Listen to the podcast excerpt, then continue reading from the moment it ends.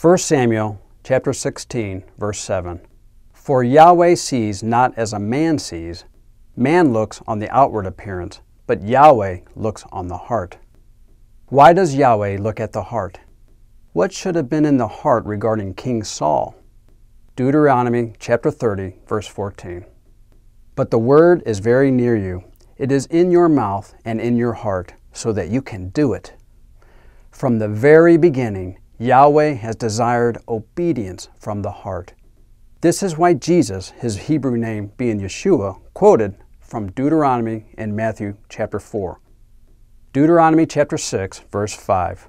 You shall love Yahweh your God with all your heart, and with all your soul, and with all your might. Obedience from the heart. This has been Yahweh's desire from the beginning. He wants people to desire to obey Him to yearn to please Him. He wants them who center their lives on what He wants and not what they want. For some 119 teachings related to this subject, we would recommend Do you love God? and Can we please God?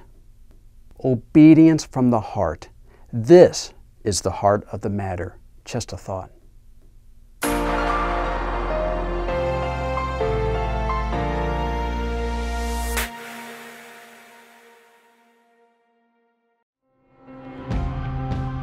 It is because of you, our generous supporters, who make it possible to offer these high quality teachings completely free of charge.